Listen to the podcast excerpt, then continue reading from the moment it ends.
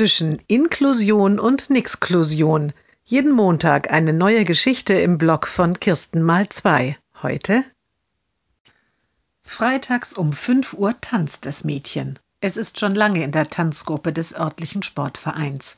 Das Mädchen ist inzwischen die älteste in der Gruppe. Einmal schon hat es in eine Gruppe mit jüngeren Kindern gewechselt. Nicht immer geht das Mädchen gern dorhin.